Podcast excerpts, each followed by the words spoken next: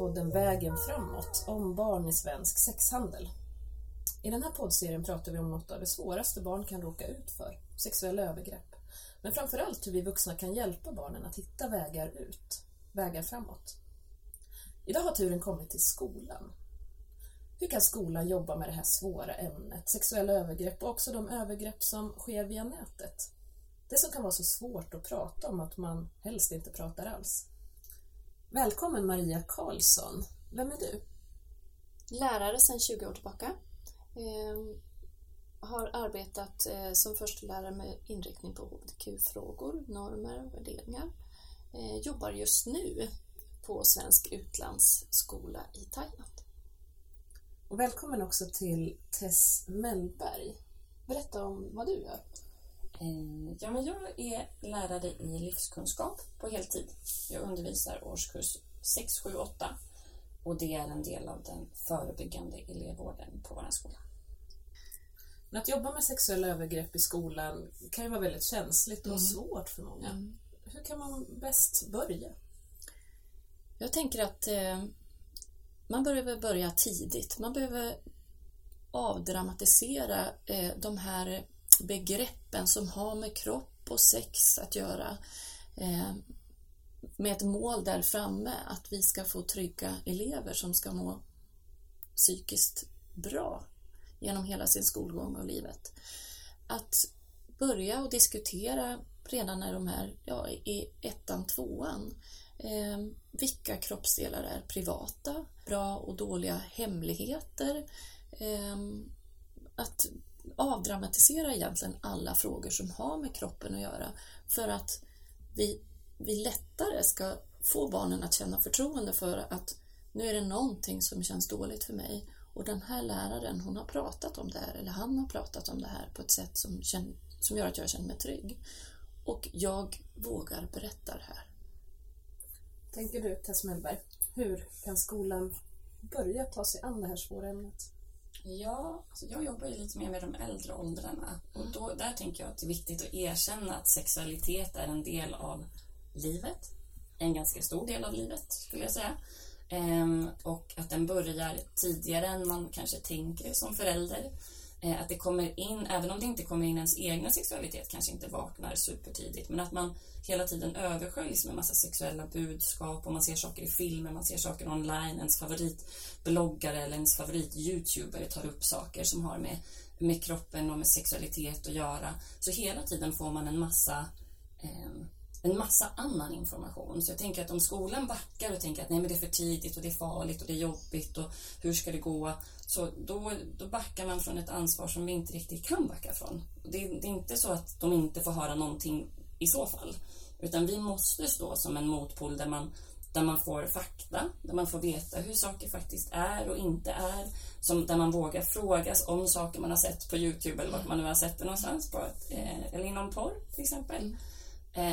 Så att vi måste våga liksom prata om det redan. Dels att sex får bli någonting positivt, en sexualitet får bli någonting positivt, och att det får bli någonting lustfyllt i grunden, så att man också får se att det andra är någonting helt annat. Att det blir en kontrast som man förstår då. Om vuxna bara pratar om sexualitet och sex som någonting farligt och äckligt och konstigt och man liksom duckar lite frågan, så blir det väldigt förvirrande.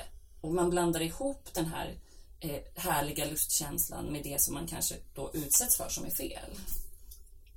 Och jag håller helt med dig, Tess, där att om inte vi hjälper barnen att ta reda på och svara på deras frågor, så hittar de svaren någon annanstans.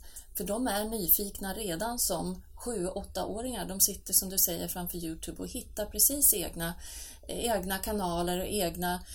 Man kan bli väldigt förvånad när man sitter och bara lyssnar på vad barnen tittar på YouTube och hör bara språket.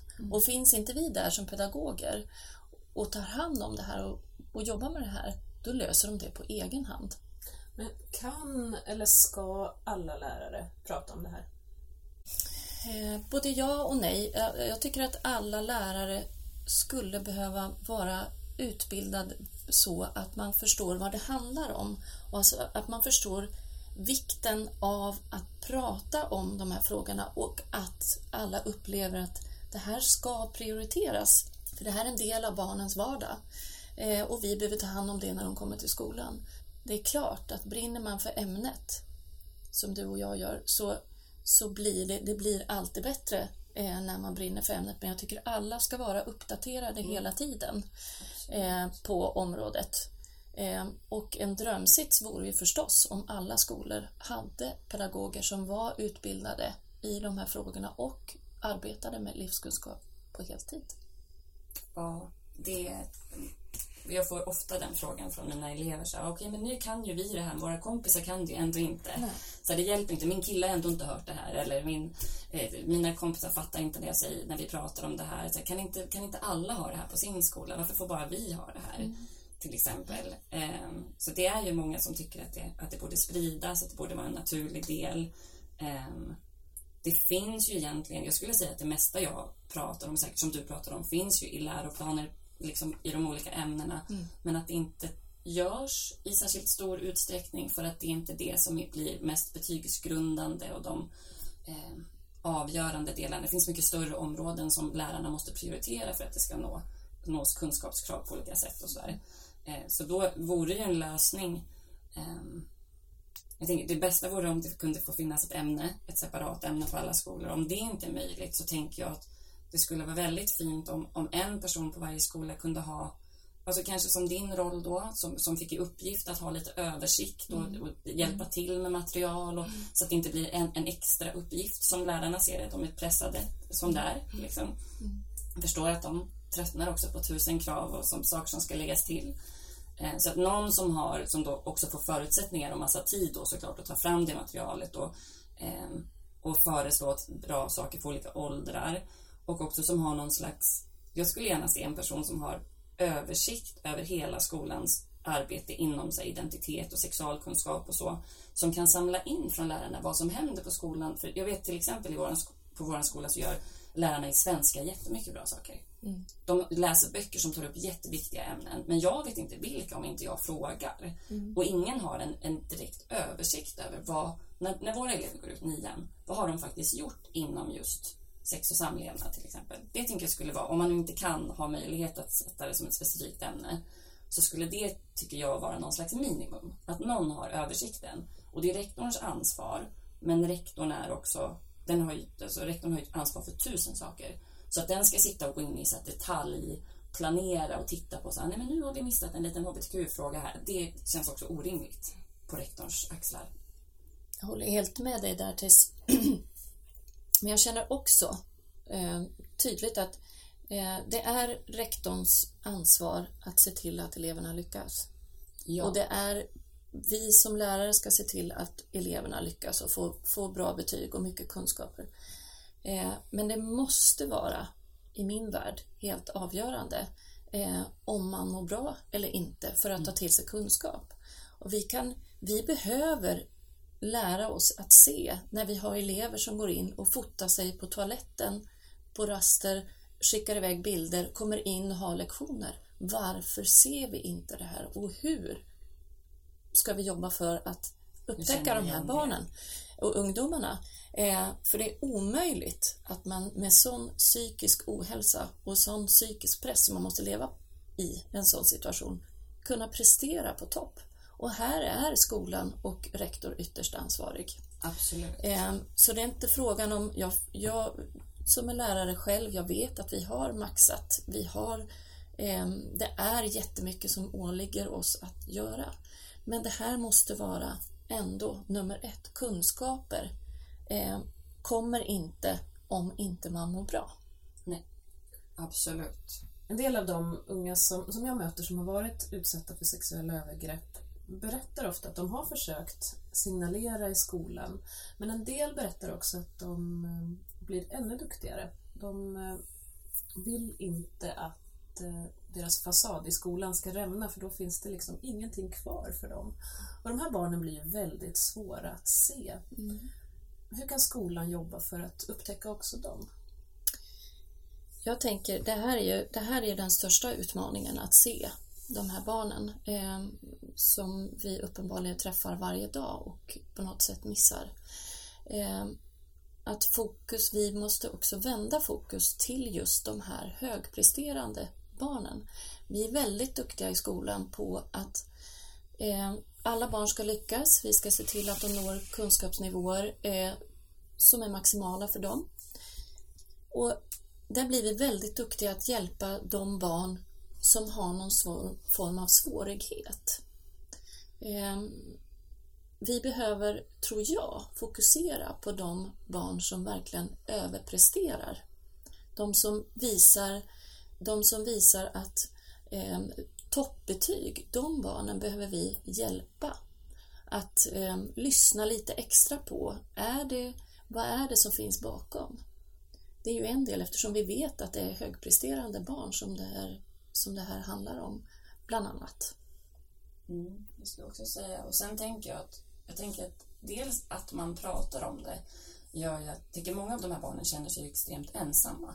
De tänker att det är bara jag som är så dum som gör något sånt här, eller det är jag som går på en sån här grej, eller jag får skylla mig själv. Jag tänker bara att prata om det faktiskt, och speciellt med de lite äldre eleverna så kan man ju verkligen prata om det i ord och benämna det för vad det faktiskt är och visa exempel på så här. Det finns vuxna som vill dåliga saker, de kan göra så här, säga sådana här saker, och vet man då att det finns vuxna som säger aha, men okej, då kan jag känna igen att men vänta, det är det där som hände mig, det är inte bara jag. Då blir det lite lättare att säga, tänker jag, att det blir lite lättare att ta det där steget och säga vad det hänt mig också, om man fattar att det finns vuxna som vet om det, att det händer liksom, och att man är väldigt tydlig med vart skulden ligger, att den inte ligger hos de unga, såklart. Det är en superviktig del. Och sen tänker jag också att det finns en just i att utbilda eleverna att också känna igen hos varandra. När saker liksom, det kan ju vara lättare för en kompis som träffar någon hela tiden att märka att så här, men hon som alltid följde med ut och handlade gör inte det längre. Eller att man också uppmärksammar om, vi pratar mycket om det när vi pratar om det här åskådarperspektivet, att lära sig känna igen, att om ni märker att er kompis börjar bete sig väldigt annorlunda, kom till oss och säg till då. Det behöver inte vara någon jättestor grej, men då kan vi kolla av med den personen. Och det blir ju lättare om någon frågar än att jag ska behöva ta kontakt och leta upp någon och så där. Så jag tänker att också utbilda elever till att ha lite koll på varandra på ett positivt sätt. Liksom. Där tänker jag också på vår skola, på Birka skolan, där är en Montessori-skola. Där är vi noga med att ha föräldrarutbildningar för att föräldrar ska förstå pedagogiken och syftet, hjärtat i Montessori-pedagogiken. Och där tänker jag också, när jag har pratat med elever, min senaste klass var en 3-4-5, när barn då i 3:an inte förstår, jag har också blivit kontaktad på en chattfunktion. Och där, jag tror att det är många gånger föräldrars okunskap, att man inte pratar om det hemma, att man inte lyfter fram att blir du kontaktad på det här viset, det är aldrig ett barns fel, det här är vuxna som går över gränsen till vad som är okej. Att barnen förstår att det är inte mitt fel. Så en föräldrarutbildning i de här frågorna skulle jag föredra. Men att prata om sexuella övergrepp och det som händer barnen på nätet, är det skolans ansvar? Också, skulle jag säga. Jag skulle säga också att det är, skolan har ett stort ansvar. Självklart har man det största ansvaret har man ju som förälder, men det är inte alltid så lätt som förälder att se. Och vi ser barnen mer, vi träffar barnen i skolan mer än vad föräldrar träffar sina barn idag.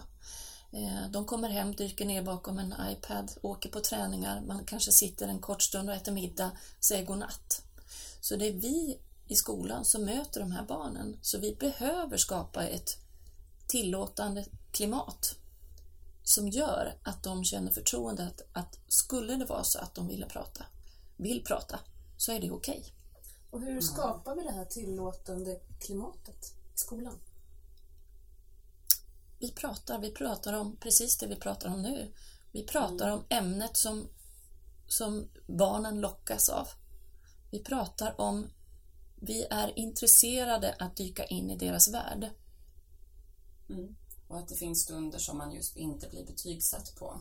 Jag tänker, där det får lyfta saker som inte blir bedömda.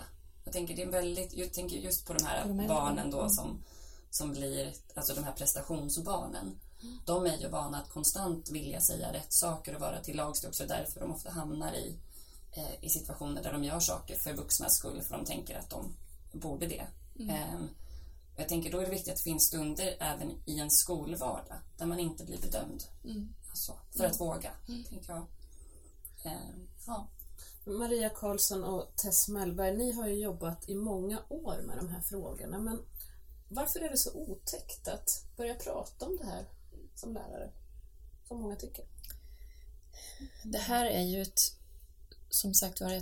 ämne som är skrämmande, med barn som kan utnyttjas av vuxna eller som gör det. Jag tror att det är många har svårt att sätta sig in i barnens situation, att det blir för obehagligt. Sen tror jag många upplever, vad ska jag göra med den här? Det är bäst att inte ta i det här, för vad ska jag göra med informationen sen? Och hur ska jag ta emot det här? Är det min uppgift? Nej, det är det inte, kan man kanske tycka då. Så jag tror att det är en rädsla. Och vad är ert svar på det? Jag skulle kanske säga att elevvårdsteamen på skolorna skulle kunna göra väldigt mycket där, i att göra lärare trygga, i att hjälpa dem med hur man kan ta emot berättelser. Ofta handlar det ju jättemycket bara om att lyssna och att föra vidare till en person som kan hantera det bättre, men att man har ett system för det, att det finns i skolans, liksom alla vet att okej, om jag får ta emot en svår berättelse, då kan jag svara ungefär på det här sättet. Jag kan, och sen vet jag att jag har en kurator, eller gärna 2 kuratorer om det är en stor skola, som vi får precis en till nu, kurator. Att det finns tid för de här barnen så att man kan slussa vidare på ett schysst sätt. Att man vet att man, vad man har för liksom, ja, men rutiner, tänker jag, i skolan. Det tycker jag är en jätteviktig del för lärare som känner sig handfallna. Men att man inte...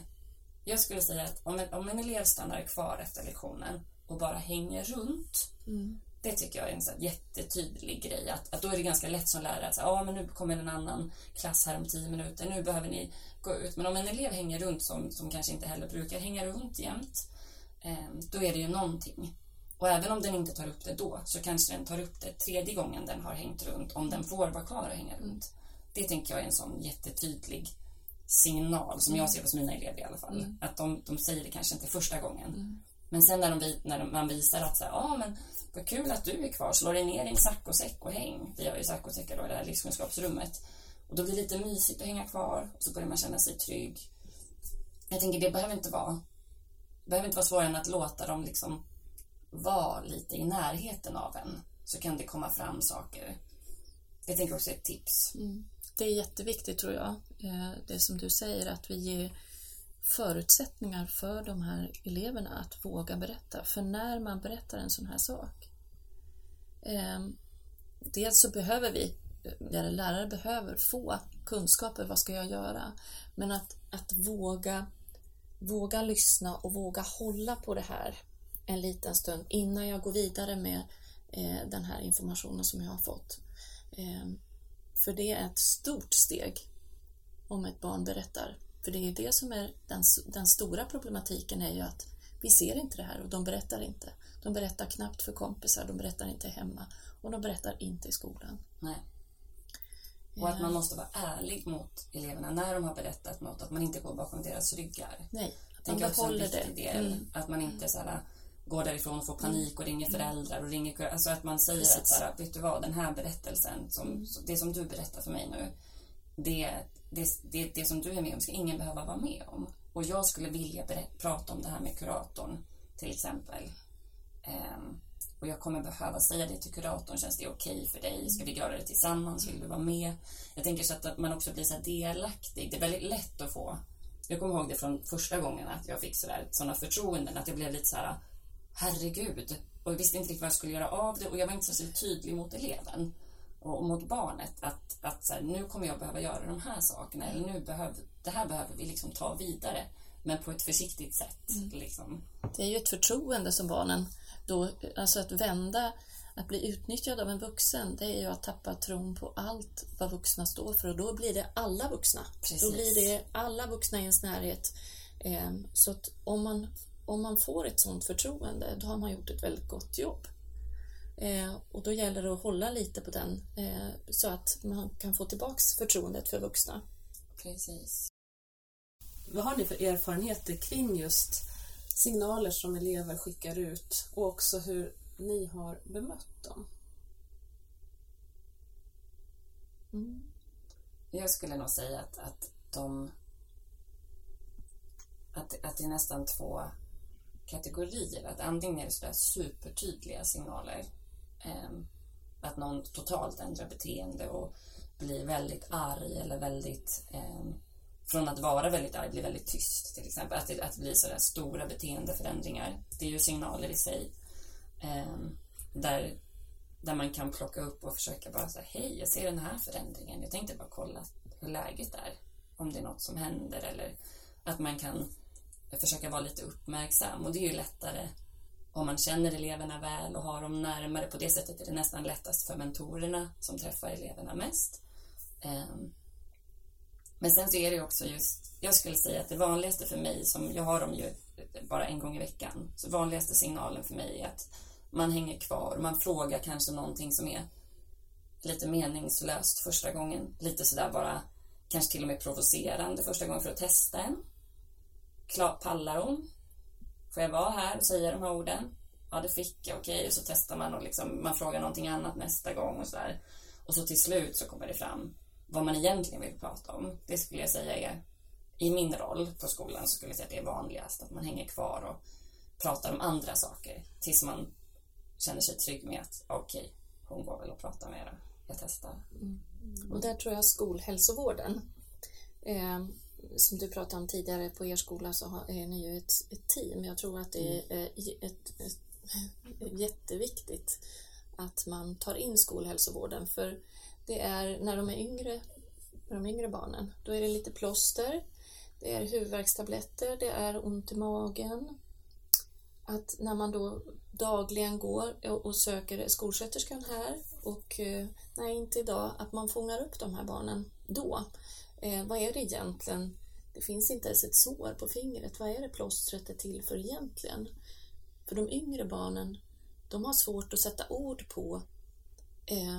Är det något dåligt jag har gjort? Är det något som, har jag passerat en gräns? I synnerhet när man aldrig kanske har pratat. Man har hunnit börja prata kropp överhuvudtaget. Det här kanske är som det ska. Och ändå någonstans så känns det inte bra. Så att kanske ett extra plåster eller en Alvedon eller så.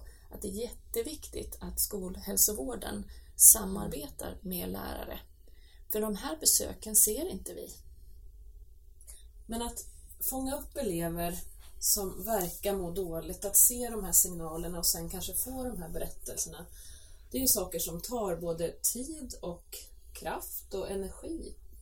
Hur orkar man som lärare?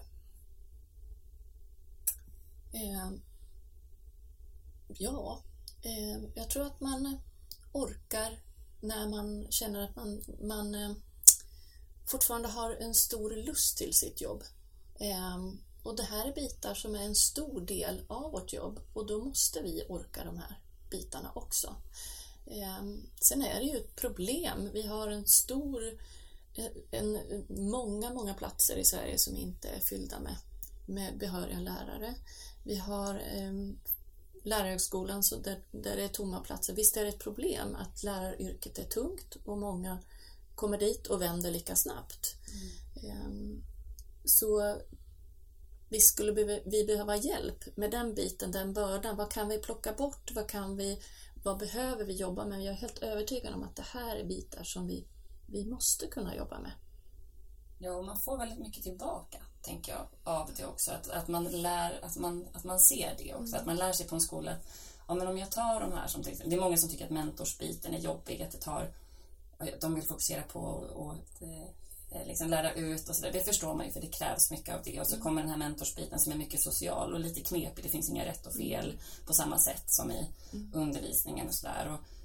Men man får ju så mycket tillbaka i klassrummet om du känner dina elever. Om du har liksom investerat i er en relation och snackat om sakerna ni äter lunch, då det märks ju verkligen sen. Du får tillbaka det i energi. Jag tänker de här tunga berättelserna är ju också någonting som ofta när man hjälper någon så får man ju tillbaka det. Man får samtal från de här barnen sen att det, saker har löst sig eller de mår bättre, och då ger det ju liksom 100 gånger mer energi än det tog från början på något sätt. Oavsett om det gäller sexuella övergrepp eller vad det nu är. Alltså det kan ju vara olika saker, men att man får, det ger ju väldigt, väldigt mycket att känna att man har hjälpt någon att bli tryggare, att hitta en väg ut ur något eller in i något om det är det som behövs eller vad det nu är som...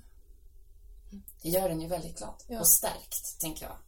I mitt fall har jag tidigt tänkt att, och det tror jag många människor känner, att man vill göra skillnad i andra människors liv. Det är nästan ingen som skulle säga att nej, men för mig spelar det ingen roll om jag har betydelse i någon annans liv. Men vilket avtryck man vill göra hos de här barnen. För det, man kan göra ett bra avtryck, men man kan också göra ett dåligt avtryck. Men en årskurs 1, 2, 3 kommer alltid ihåg sina lärare och sina tränare. Så att, och till och med det gör ju vi också. Jag kommer ihåg min första lärare, hon heter Ulla.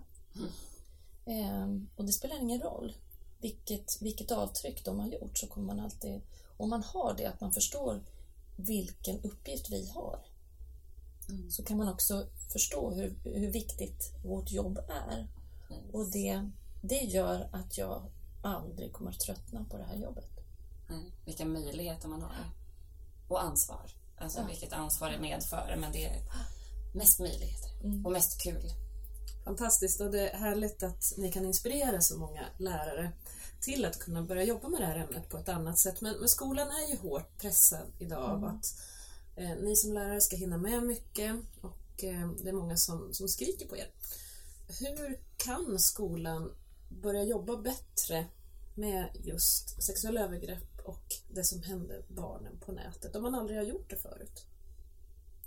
Jag tänker att det är jätteviktigt att man som skolledare går in och öronmärker tid som både på er skola, Tess, och på Birka skolan på Ekerö, där man har bestämt att vi har en timme i veckan som inte får gå till någonting annat än just de här frågorna.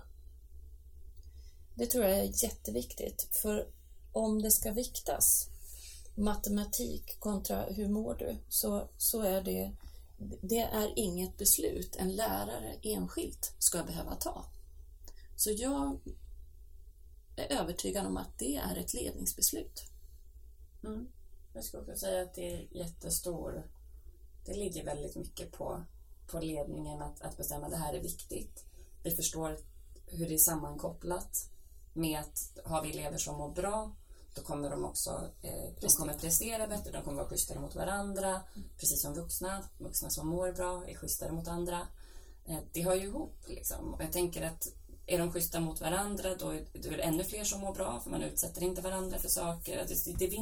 Det är så mycket att vinna på det, att jag tänker att alla skolledare borde tycka att det är värt det. Och sen så står de inför sina krav och sina budgetkrav och allt vad de har att göra, men jag tänker att det även kommer löna sig på alla sätt som är viktiga även därifrån, från de som pressar dem. Jag tycker ju att det är jätteviktigt att skolledarna tar beslut som gynnar det här ämnet, så att det finns tid och möjlighet, och att det inte är tid som ska tas ifrån något annat. Det ska inte viktas, det ska prioriteras. Men det är också ett politikerbeslut. För skolledarna ligger under hård press också. Att se till att barnen lyckas, att få med alla områden i skolan. Det är hårda budgetkrav. Egentligen skulle ju det finnas en livskunskapslärare på varje skola, men den måste ju vara öronmärkt till livskunskap, och den måste avlönas därefter. Det måste finnas tid och det måste finnas pengar. Så att ett politikerbeslut som säger att det här ska prioriteras, punkt slut, är ju önskvärt.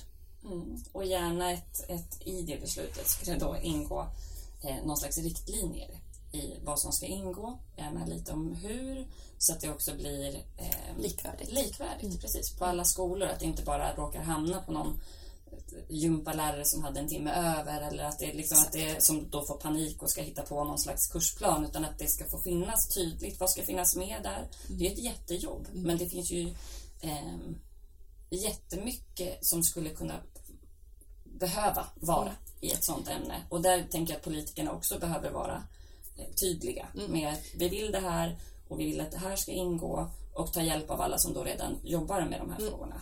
För det är inte ett ämne som ska, de här barnen, de finns hela tiden och varje dag.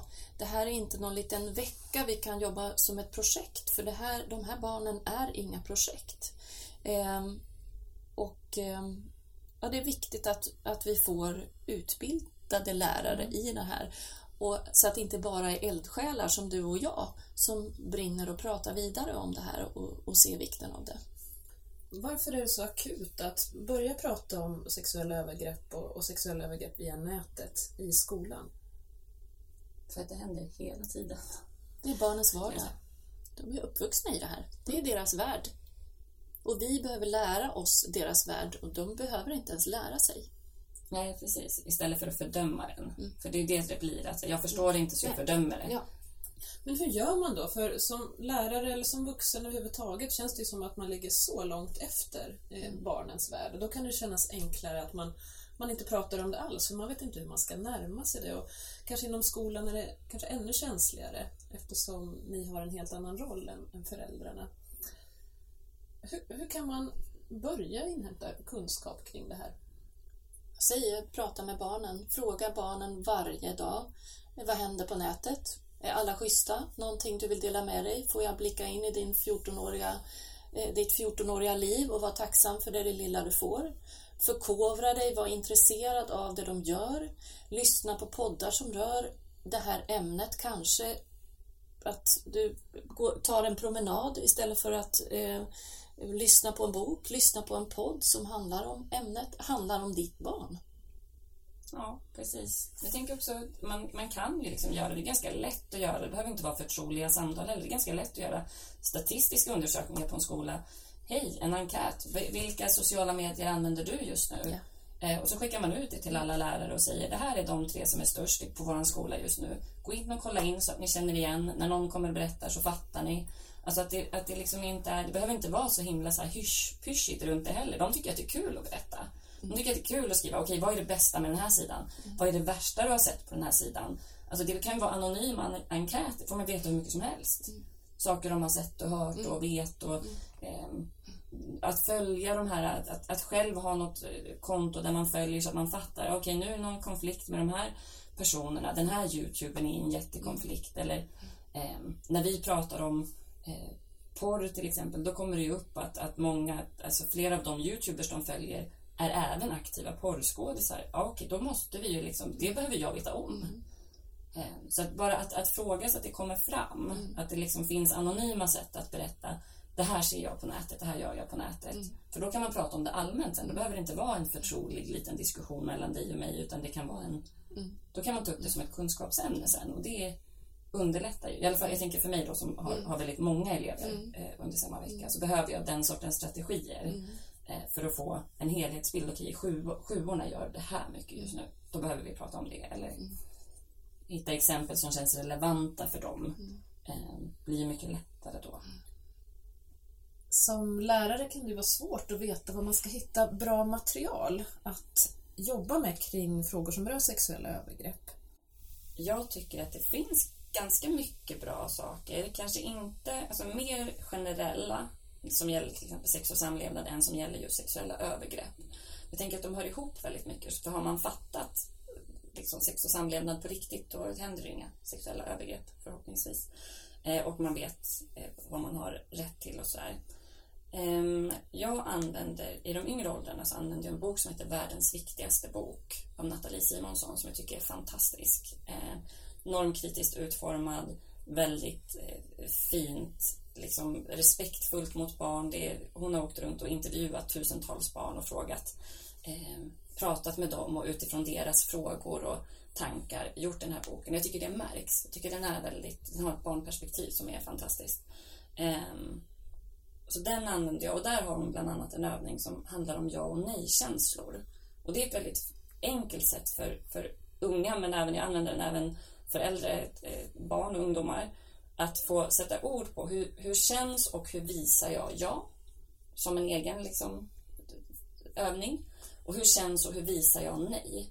Och då får de ju fundera runt så här, okej, men vart i kroppen känns det, hur står jag, hur är min hållning, hur låter jag, kan jag säga ja men mena nej eller tvärtom. Och de förstår ganska snabbt att de är experter på det, för att de läser ju av varandra hela dagarna i skolan, men någonting har fått dem att liksom tro att i sex är det någonting helt annat. Men det är ganska lätt att dra liksom parallellen att det här är ju samma sak. Ni ser ju direkt om någon säger så här, du säger ska du med till Grönan på lördag, och den säger så här, ja, och så står den på ett visst sätt eller den kollar på ett visst sätt, så känner du direkt så här, den vill inte egentligen. Exakt, det är samma signaler när vi spänner oss eller när vi backar lite eller när vi tvekar eller när vi börjar ha ursäkter. Alltså, alla de här sakerna är ju, liksom, många av dem är identiska med sexuella situationer. Det tänker jag är en sån superenkel övning som eleverna fattar direkt, och som där man behöver inte ha en sexuell erfarenhet för att kunna göra den och förstå den. Och därför är den superbra, tänker jag. Det är en av den boken tycker jag är toppen för... Som sagt, riktad till mellanstadiet, men är den jättebra i de äldre åldrarna. Sen tycker jag att RFSU har mycket bra material också. Sen använder jag ganska mycket från olika organisationer och olika alltså personer som uttalar sig, intervjuer med personer.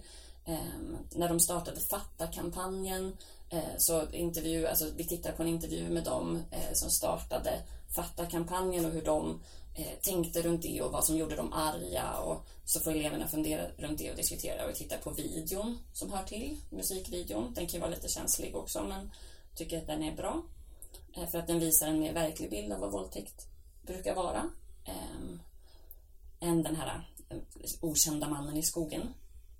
Och jag vill titta på en intervju med Linnea Claesson till exempel. Nu hade hon ett jättefint sommarprat dessutom som man kan använda sig av. Men där hon också pratar om sexuella trakasserier, och där det blir verkligt och nära, och gärna personer som är lite nära dem i ålder och som de kan se upp till, och där det finns någon personer som syns och hörs och som de kan ta till sig. Maria Karlsson, hur gör du? Det finns en hel del material på nätet och man vet vad man ska leta, skulle jag säga. Det finns bland annat av Statens medieråd ett bra material att använda från årskurs 4 upp till 9. UR har många bra program, inte minst.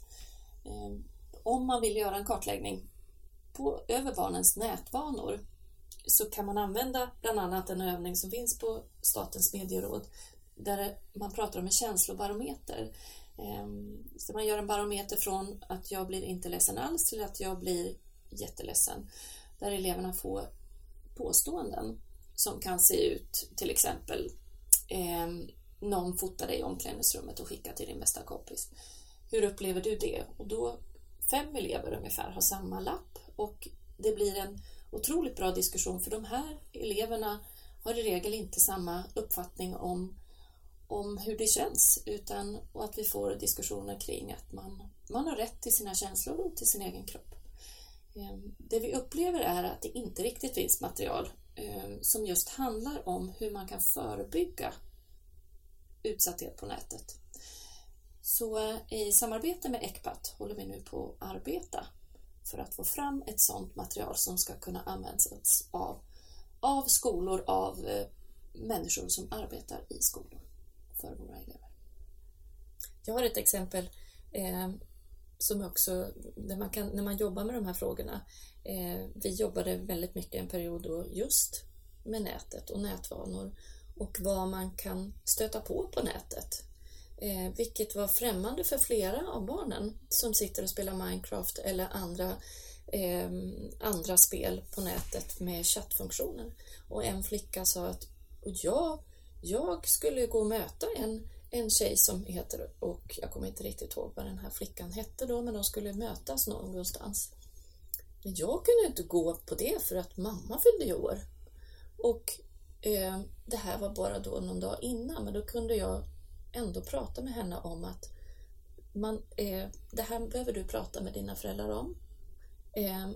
Man kan inte gå och möta, du är inte alls säker på vem det är som du pratar med.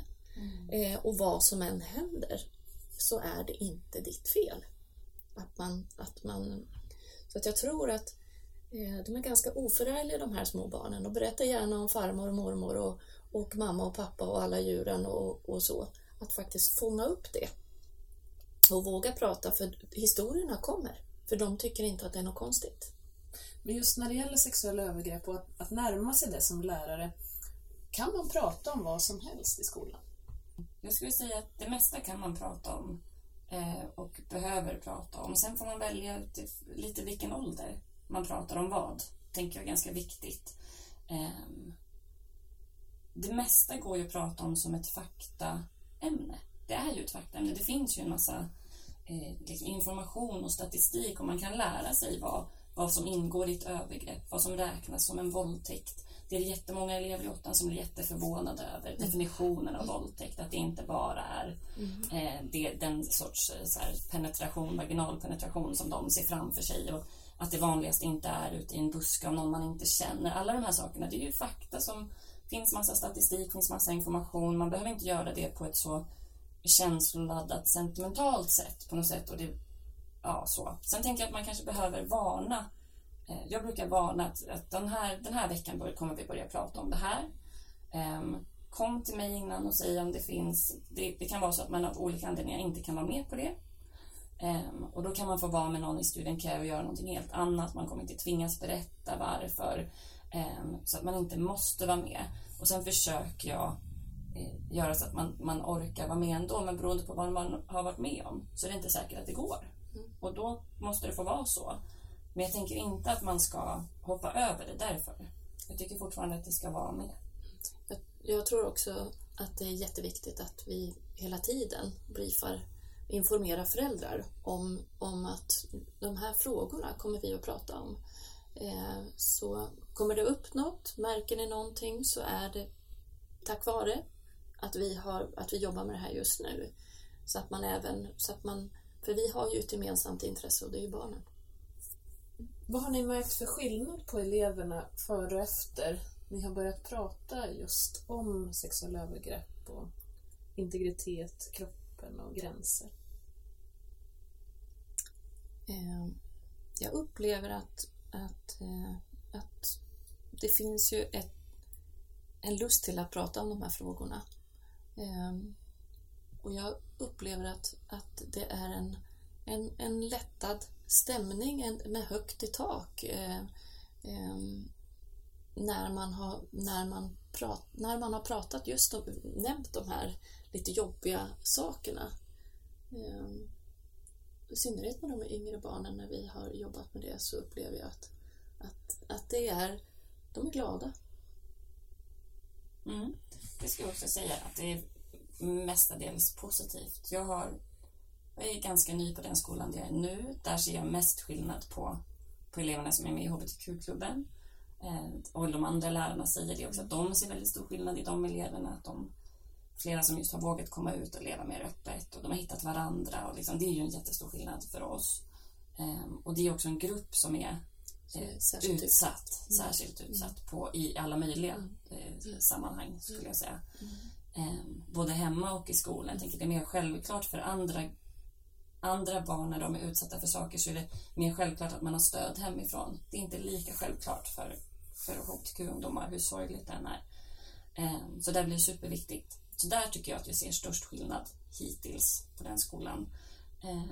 På min förra skola kunde jag uppleva att det var just den där mer lättade stämningen, att man känner gud vad skönt, det är någon som tar i det här, det är någon som bryr sig, att det liksom är och att man vet.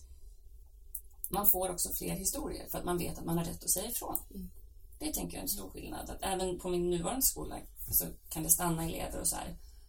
Ja, men det här har pågått jättelänge. Men nu när du säger att så här, de får inte skämta på det här sättet, så tänkte vi berätta att de gör det. Ja, okej. Ja, då måste vi ju ta tag i det. Ja, det måste vi ju. Alltså det är verkligen så där att de har liksom tänkt att ja, men de säger att de skojar. Och då är det okej, för det är ingen som har sagt att man får inte skoja på det sättet. För det är ingen, det har inte funnits liksom, det är inte när lärarna hör Hade lärarna hört så hade de ju ingripit. Men eftersom det inte är när lärarna hör, vet man inte då att man har rätt att säga ifrån. Då kommer man inte att säga ifrån. Man kommer inte säga till någon vuxen som kan göra någonting åt det. Jag tänker det märker jag i alla fall på skolan nu, att jag får höra mycket mer vad som händer. Och där slås jag återigen när du berättar här av att vi tycker att barnen ska lära sig att simma. Och det måste man träna på, olika simtag och bentag. Och sen tycker vi att de ska lära sig multiplikationstabellen, det måste man träna på. Och olika moment, de ska lära sig huvudstäder i Europa. De här sakerna måste man träna på. Det vet vi att man måste träna på, för annars lär man sig inte dem. Men just de här bitarna runt kroppen, sexualitet, integritet, lagar, normer. På något sätt så har vi en uppfattning att det här ska bara ordna sig av sig självt. Mm. Jag tror att det är därför vi upplever, när vi pratar om de här frågorna, så upplever vi en lättnad, en glädje av att barnen förstår att men det här var ju inte okej. Eller så här känner jag, eller så här, det här har jag varit med om och det här är ju uppenbarligen inte okej. Att vi på något vis tar för givet att det ska vara självlärt. Precis.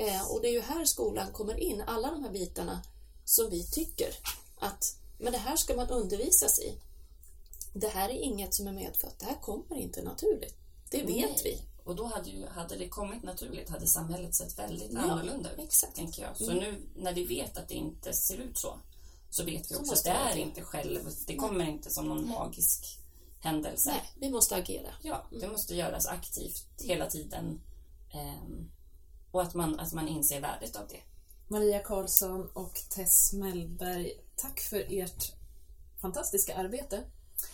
Jag önskar att alla hade lärare som ni. Och tack också för att ni ville vara med och berätta och inspirera i den här podden. Jag heter Caroline Engvall och du har lyssnat på podden Vägen framåt.